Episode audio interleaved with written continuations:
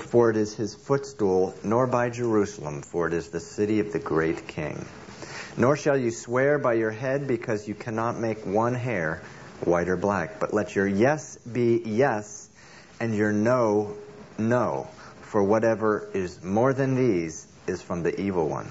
You have heard that it was said, an eye for an eye and a tooth for a tooth. But I tell you, not to resist an evil person, but whoever slaps you on your right cheek, turn the other to him also. If anyone wants to sue you and takes away your tunic, let him have your cloak also. And whoever compels you to go one mile, go with him too. Give to him who asks you. And from him who wants to borrow from you, do not turn away. You have heard that it was said, You shall love your neighbor and hate your enemy. But I say to you, love your enemies, bless those who curse you, do good to those who hate you, uh, and pray for those who spitefully use and persecute you, that you may be sons of your Father in heaven. Let's pray. Father, I just pray uh, that you would make this word come alive in our hearts uh, this morning, Lord God, and that. Um, Lord God, there's just been so many uh, different uh, interpretations of, of the, the, these teachings, Lord God, this, these verses, Lord, and I just pray that by your Holy Spirit that you will guide us in, uh, into all truth this morning. And God, we don't want to miss what your Holy Spirit is doing uh, in our lives this morning. Do it through us, Lord. And I just pray this in Jesus' name. Amen. Okay, please greet one another.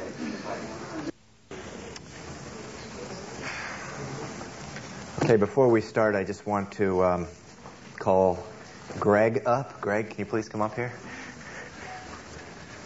You're not in trouble, I promise you.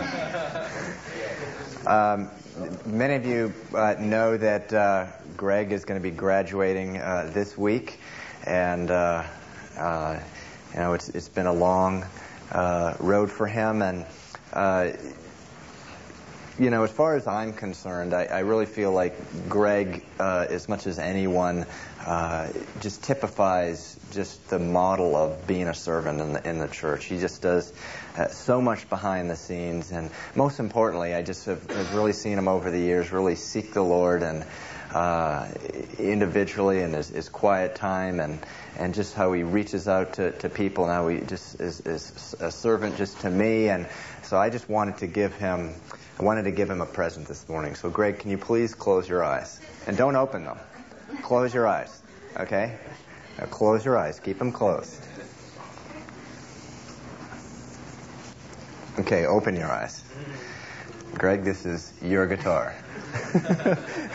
this is um, the church's guitar. It's now Greg's guitar.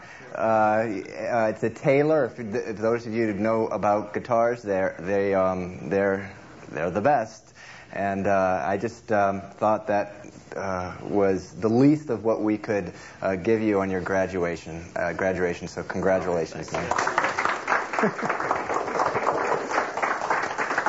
I won't feel as bad when I break strings.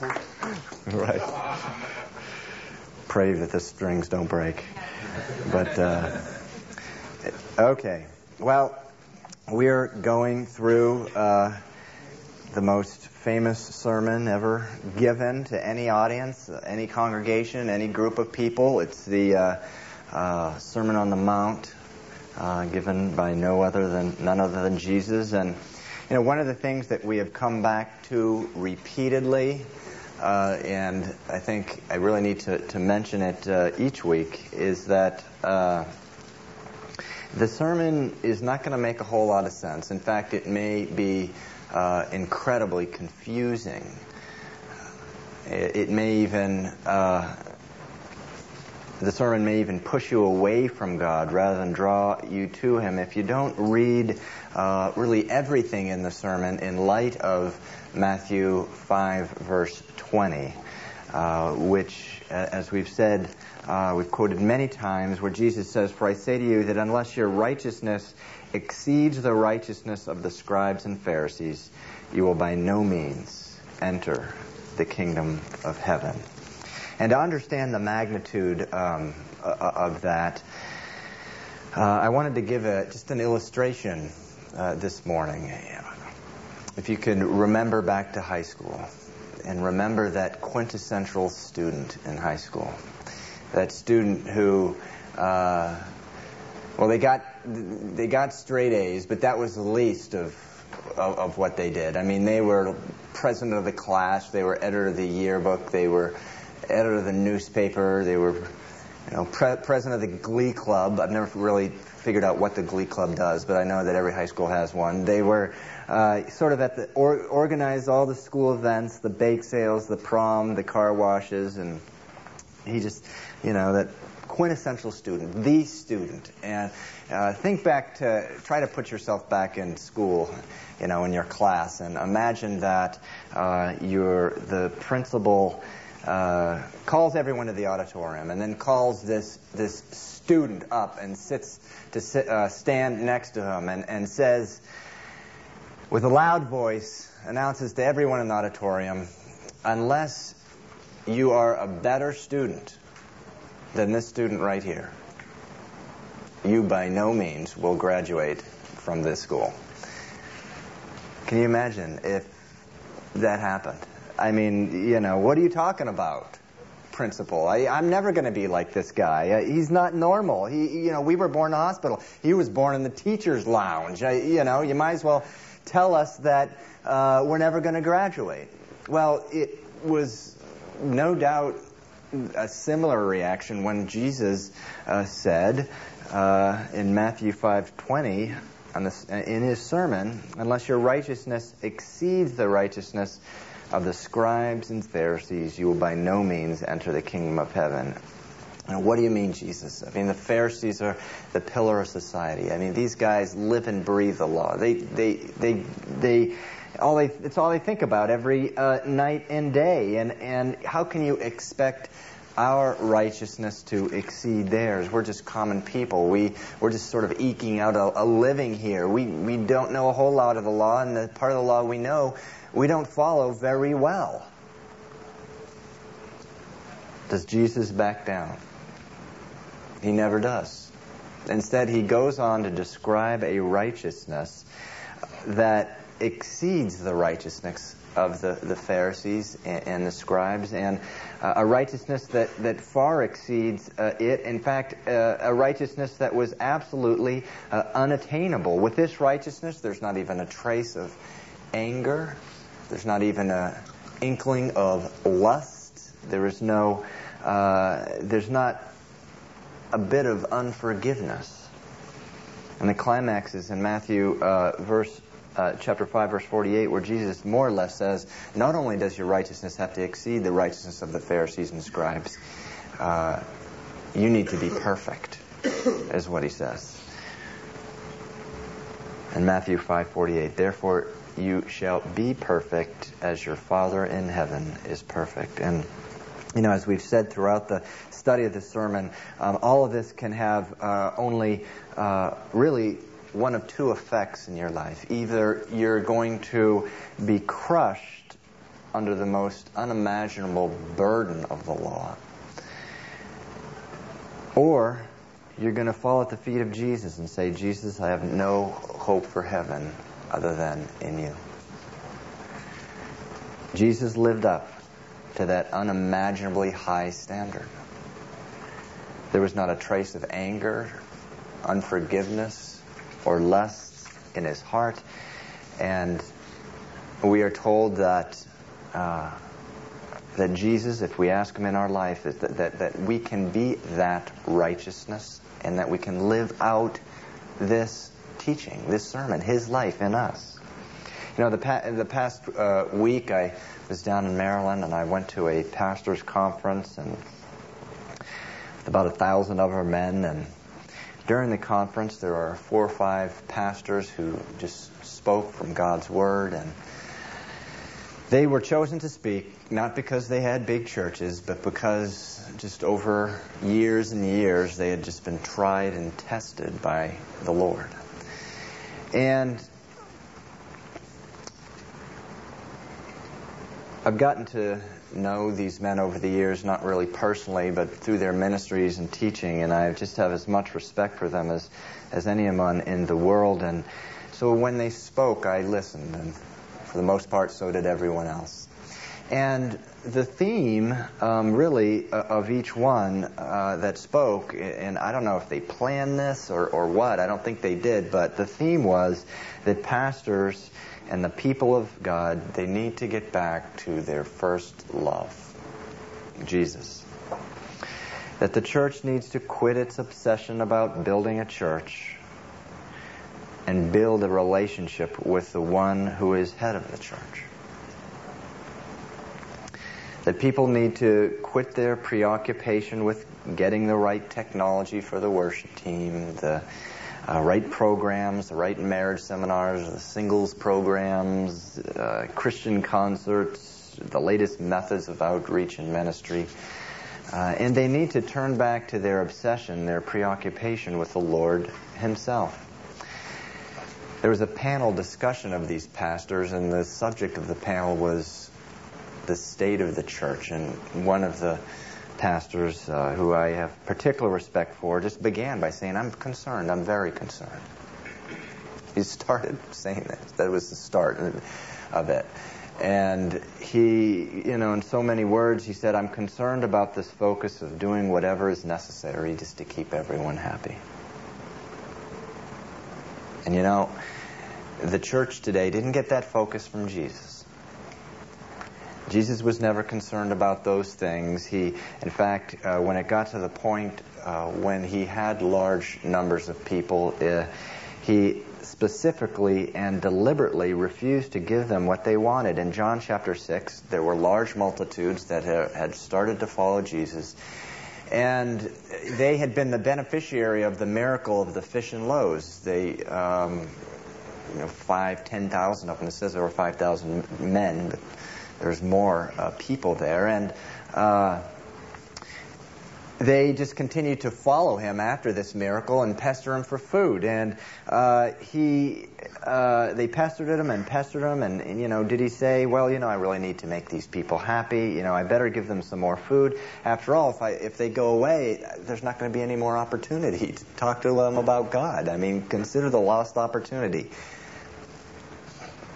No, he didn't. He instead he said, "I am the bread of life, which came down from heaven. If anyone eats of this bread, he will live forever."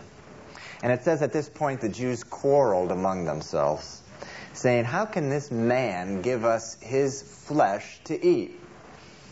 Now you'd think if it happened today, uh, you'd, you'd probably see, you know, the pastor calling a press conference or something and saying, "Well, look, you know, if I offended anyone, let me clarify here, or um, retract or apologize, uh, this type of thing." But uh, Jesus doesn't do anything of the sort.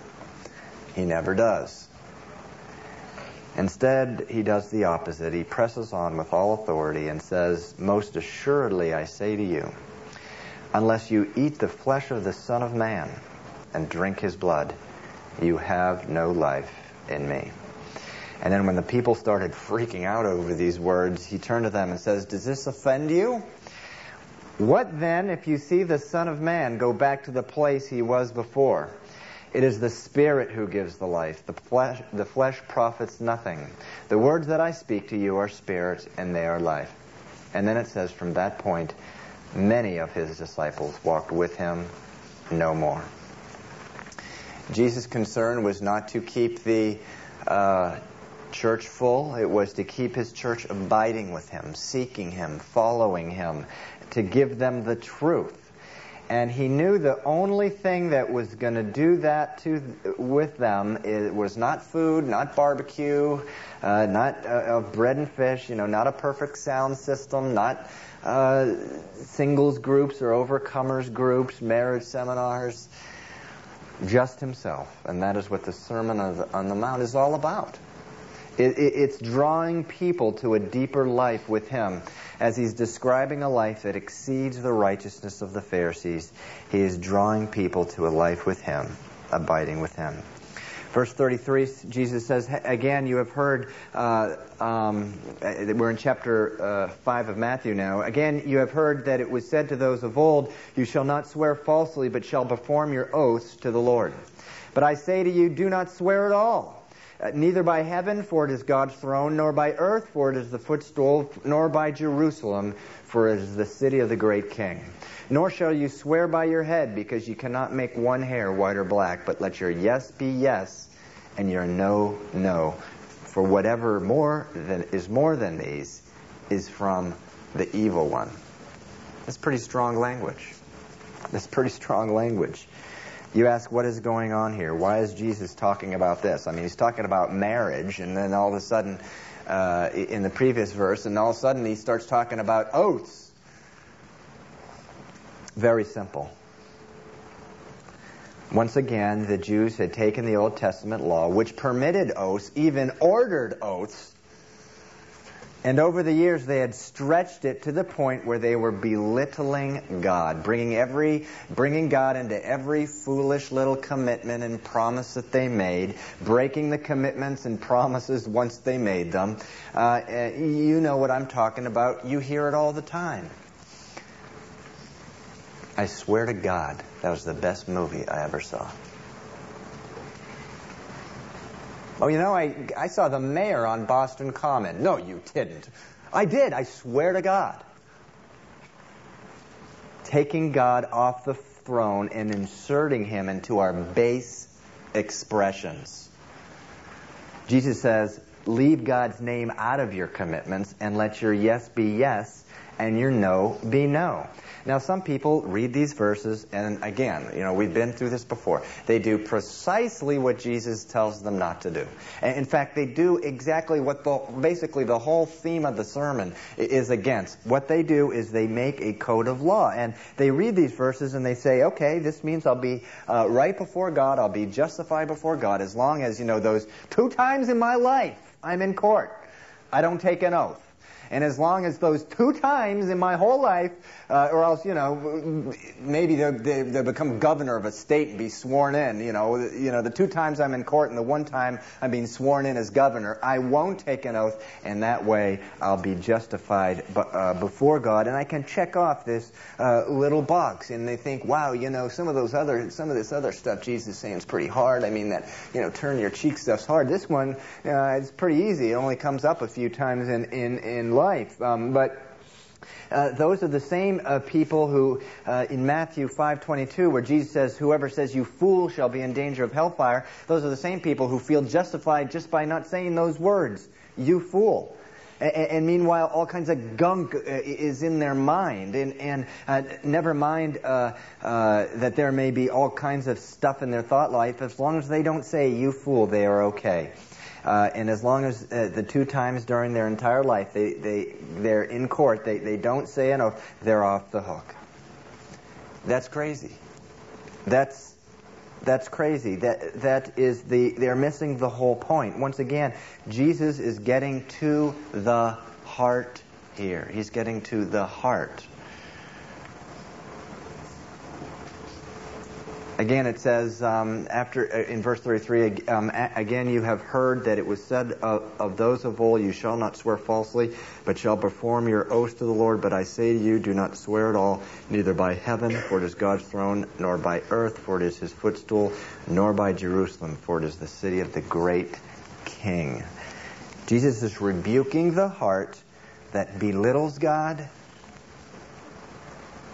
that has no reverence or fear of God that is constantly breaking promises to God, that lies and exaggerates? Is he prohibiting Osir? Again, no. It is so important to interpret Scripture with Scripture. If you look throughout Scripture, there are many times where oaths are permitted, even ordered. In the Mosaic Law, the priests were ordered to put people under oath. Abraham made an oath. Joseph made an oath. David made an oath. Paul made an oath. Jesus Christ himself allowed, allowed himself to be put under oath before the high priest. Remember in, um, remember in Matthew 5:17, Jesus said he did not come to do away with the law, not one jot or tittle. So he's not doing away with uh, with oaths where the context is an extremely grave and serious situation. He, what he's doing, he's rebuking the, the heart of the Pharisees and our own heart today of the practice of belittling the name of God as if God were our own little lucky charm. Jesus saying, don't swear to God, swear to God this, swear to God that. He's God. Don't trivialize Him. You know, bow down to Him, uh, uh, worship Him, uh, lift up your hands and pray to Him. Talk to Him whenever you want, but but don't add His name to your four-letter words. Again, he ends in verse 37. But let your yes be yes, and your no no, for whatever is more than these is from the evil one.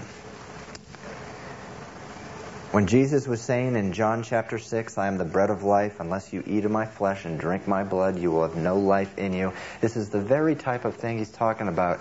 You're treating God as a common thing. Stop that.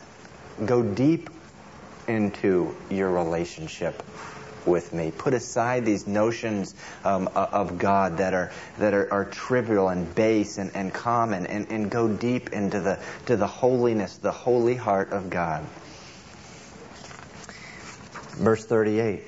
You have heard that it was said, an eye for an eye and a tooth for a tooth. But I tell you not to resist an evil person, but whoever slaps you on your right cheek, turn the other to him also. If anyone wants to sue you and take away your tunic, let him have your cloak also. And whoever compels you to go one mile, go with him two. Give to him who asks you, and from him who wants to borrow from you, do not turn away. You have heard that it was said, You shall love your neighbor and hate your enemy. But I say to you, love your enemies. Bless those who curse you. Do good to those who hate you. And pray for those who spitefully use you and persecute you. And I believe today, at least in our country, that these are probably the most neglected verses in all the Bible. If a pastor preaches about Christians standing up for their rights, he will get a loud, noisy con- audience applauding his every word. If a pastor preaches on these verses, he's likely to attempt to explain them away. Well, obviously, Jesus is not saying you just have to let everyone walk all over you. Oh, really? One of the words for humility in the New Testament is the, a Greek compound word combining the word carpet with the word walk on sorry to ruin your day, but um, that is precisely what he's teaching here. The tragedy of these verses being ignored is that, again, in my opinion, these verses have probably been responsible for bringing more people to Jesus Christ than any other verses in the Bible. The supreme example, Jesus Christ. He did not resist the evil that came to him. When they slapped him on one cheek, he offered them the other. And he didn't stop there. He offered them his beard, which they ripped out, his back, which they scourged, his head, which they punctured with thorns, his hands, his feet, and side they pierced. And the Bible says that when Jesus was lifted up, the whole world was drawn to him. Why? They could see the wounds, they could see the stripes, they could see the piercing, and each one of them spoke about a love that they had never seen before. And for 2,000 years, people have been drawn to that love. The early church followed in Jesus' footsteps. And we read in Acts 8, verse 3, how the Jewish authorities broke into Christian houses and dragged men and women off to prison. And in obedience to Matthew 5:39, they didn't resist. They didn't form Christian militias. Uh, they didn't uh, uh, file lawsuits. They obeyed Jesus' example and his words.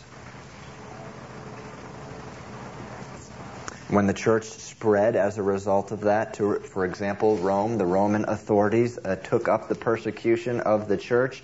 Uh, Christians who refused to worship Caesar, the king, were dragged into the Colosseum. They were eaten alive, no resistance. They were following in the footsteps of the Lord, and so on and so forth. Last night I was reading Fox's Book of Martyrs, and uh, just all the Christians who were burned at the stake uh, throughout the Middle Ages, and always going peacefully, willingly, without any resistance. And they were bur- burned in uh, the town and, and, towns and villages uh, uh, throughout Europe, uh, so that uh, when the people saw them being burned, they wouldn't do the same thing. They wouldn't try to read the Bible. They wouldn't try to tell someone um, how they must be born again. They wouldn't give sanctuary to someone who did. Well, in fact, it had the opposite effect. It brought people to Christ. And this continues to this day. When I was at the pastors' conference, KP Yohannan spoke. He's the head of gospel for Asia. And, you know, you can listen to KP speak for hours about, uh, you know, uh, killings and maimings and rapes and stuff all throughout the 1040 window that in fiercely uh, Muslim and Hindu uh, uh countries and uh, and you would think that that would sort of wipe out the church. Instead, they have established 21,000 churches over the last 20 years. And so, with that as our backdrop, what a travesty it is that in our country, where people don't even get killed for their faith, that pastors and preachers try to explain away these verses. They say that Jesus is exaggerating to make a point. Hyperbole, they say. What Jesus is really saying here, you, you really, really, really, really got to love people. I mean, really. But of course, you don't let them walk all over you. You wouldn't want to do that you know, and, and, so that would hurt. I mean, you, you, you know, you allow someone to slap your other cheek. I mean, that would hurt, uh, you know. But but what they're doing is they're emptying words, uh, the words of Jesus of His power. They're rejecting the example of 2,000 years of history. The tragedy is that uh, there are so many people who pray for revival, but they're unwilling to follow the very plain reading of Jesus' words. Well, let's bring these verses to our neighborhoods here in Boston. Again, it says, I tell you, verse 39, do not resist an evil person. Do not resist an evil person. Verse 44, bless those who curse you, do good to those who hate you, pray for those who spitefully use you and persecute you. I, you know, you may not uh, be in a situation where you're dragged in front of an inquisition panel uh, and be given a choice of whether to die or reject your faith. Although who knows, you know, maybe that maybe that's coming soon. But you may get something short of that. I was reading last night of uh, uh, a story about this guy named Billy Bray, who was a 19th century professional boxer who lived in England. And the story could just as well have happened today. Uh, now, prof- professional boxing in uh, England in the 19th century, they didn't hold it at the Madison Square Garden. They held it in bars and pubs, and and uh, and uh, you know, when the boxer knocked out his opponent, there was a good chance that he'd knock out a few spectators after as well. And you know, boxing then wasn't uh, wasn't like today. Boxing's like for wimps, right? I mean, they have 15 rounds. Then they would go as many rounds as it took for the person to basically lie unconscious on the you know on the floor. I mean, that's real boxing, right? Well, this Billy Bray guy, who was uh, a professional boxer, and he was radically converted to Christ. And he was down in the tin mine where he worked, and one of his coworkers who hated him because he basically lived in terror of this guy, uh, who knew he had been converted to Christ, who just, he, what he did is he decided to take advantage of the fact that he knew the guy was now a Christian. So without any provocation whatever, whatsoever, he just slugged him. Can you imagine finding out that Mike Tyson was saved and just walking up to him and just going, you know, he's going to have to take it. You know, can you imagine that? Well, that's what this guy did. He went up to Billy Bray and he slugged him, and Billy Bray could have flattened him. He was renowned as as as a good boxer. But instead, he looked at him and he said, "May God forgive you, even as I forgive you." And the man was saved a few days later. You may not be threatened with death, but if you're living out your faith, people will deliberately provoke you because of your faith. They will test you. They will tempt you to break your peace. Know, this week uh, I bought you know a couple of those little fish things that you put on the back of your car. You know, those things those Christian symbols. It was the sign of the early church, actually in Rome uh, is where they started using that as a sign uh, that uh, you were born again. And uh, my daughter Adelaide put one on the back of the car. Unfortunately, she put it on crooked, so now I have a fish that's kind of swimming upward. Uh, I'm sure she started a trend. Watch, you'll, you'll pretty soon everyone will start like putting those things like that. But, but anyway, um, you've seen the fish with the little Darwin inside they put the little fish and then the words Darwin inside of them, or otherwise there's a fish with a little with a little um, feet on it, you know, crawling out, you know, evolution crawling out of the ocean. Or my favorite uh, bumper sticker is um, God protect me from your people. Or hate is not a family value. What is the purpose of these bumper stickers? It's to provoke you. It's to send you into a fit of rage. It's to demean you. It's to insult you. And uh, but what are you going to do the next time someone waves one of these in your face? Are you going to rip it away from them and like start stamping on it? Uh, are you going to then give them a little sermon about how they're going to uh, burn in hell? Uh, or are you going to follow the example of Jesus in 2,000 years of examples of saints who have gone to their grave obeying His words? Do not resist an evil person we have a bunch of guys going out on Saturday nights telling people about Jesus. And a few Saturdays ago, uh, Mike McMillan was talking to some folks, and some wo- woman overheard the conversation from inside her house, and she opened up her window and started harassing them. And she turned to Mike and said, If you're such a Christian, why do you have those tattoos all over you? Doesn't the Bible say something about self mutilation?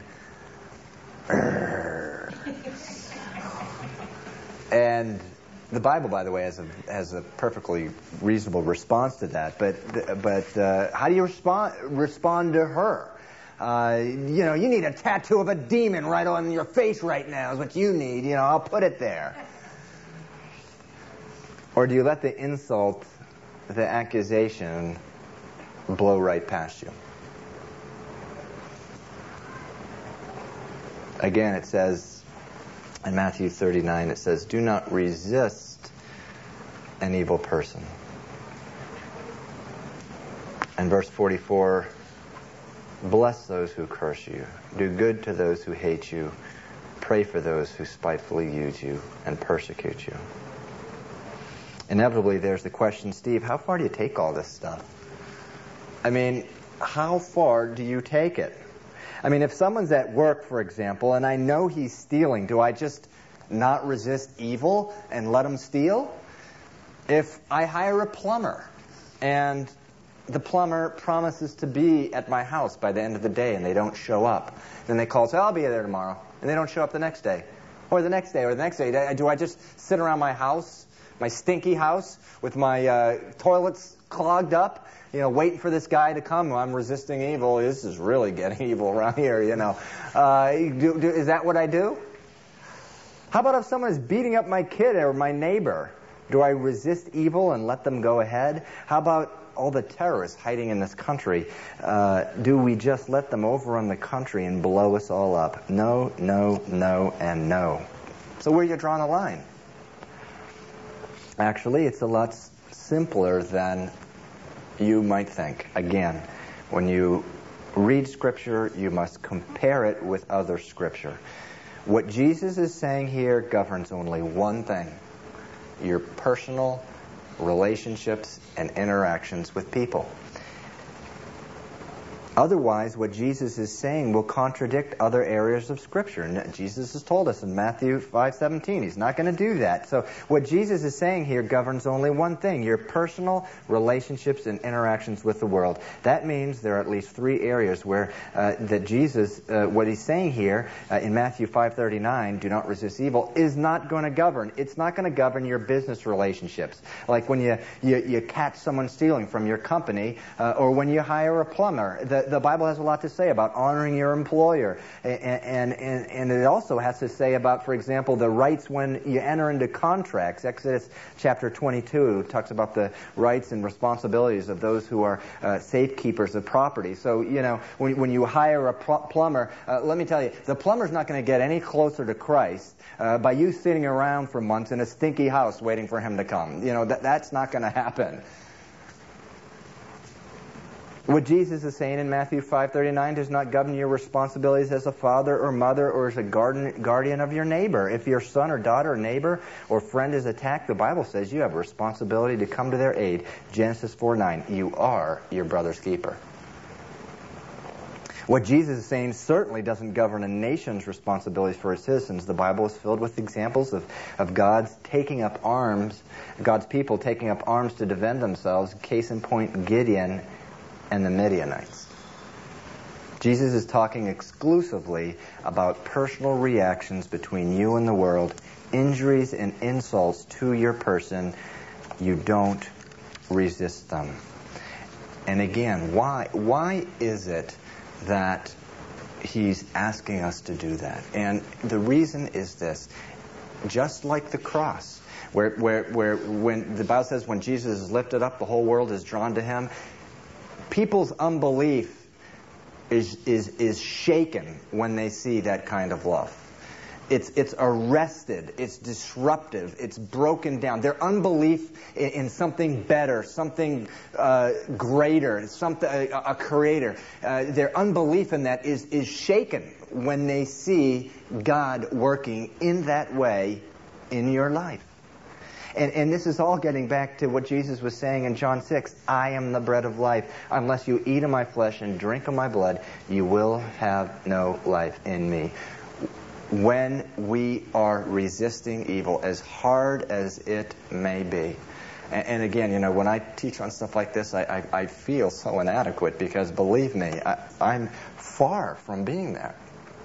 But when I do resist evil by the power of God, I'm able to do that let me tell you, there is a, a communion and fellowship with Jesus that is, that is unmatchable. When we're just obeying his words.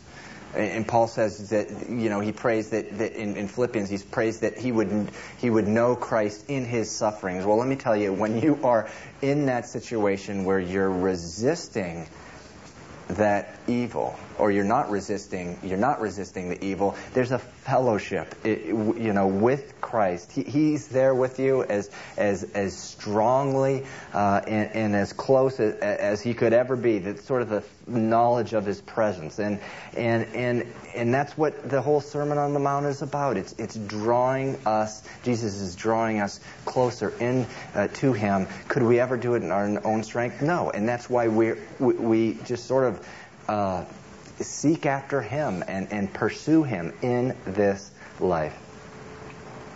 Now, I don't want to oversimplify uh, any of this. There will be, uh, you'll find yourself in situations that don't fall neatly into any of the categories I presented, and you know, you just have to, just that's why we always have to be in prayer and, and for discernment uh, of what to do in these various situations. You know, when do I do something about the situation that I'm in, or, or when do I literally be like a carpet that is walked over. I mean, that's the, we got to constantly be in, in, prayer with the Lord. Otherwise, we're going to be clueless when it comes down to it with stuff like this. But God will give you the power to be like Jesus has commanded here. He didn't promise us anything that He didn't give us the power to do. I was um, just reading this morning in uh, 1 Corinthians 1 uh, chapter 1, verse uh, 30. It says, But of him, talking of the Lord, you are in Christ Jesus, who became for us wisdom from God, and righteousness, and sanctification, and redemption. That as it is written, he who glories, let him glory in the Lord. You know, we are in Christ Jesus. Uh, It, it, it says, You are in Christ Jesus, sanctification of God, or from God. That means that word sanctification.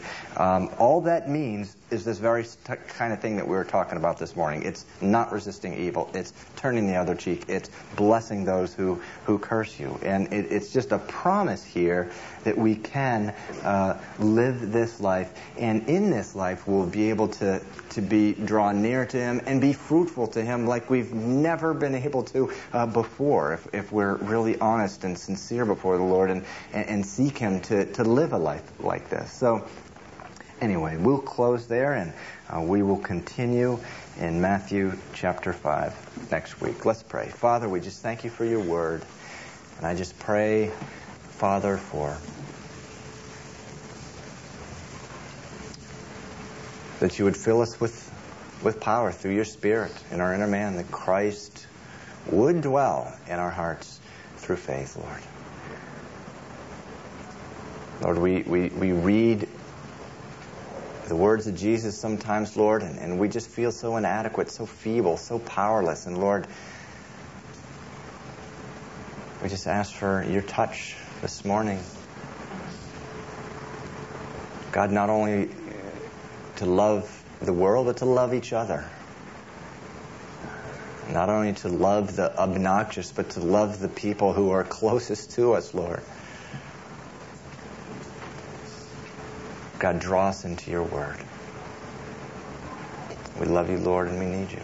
In Jesus' name, amen. Okay, anyone who needs prayer, please come up. God bless you.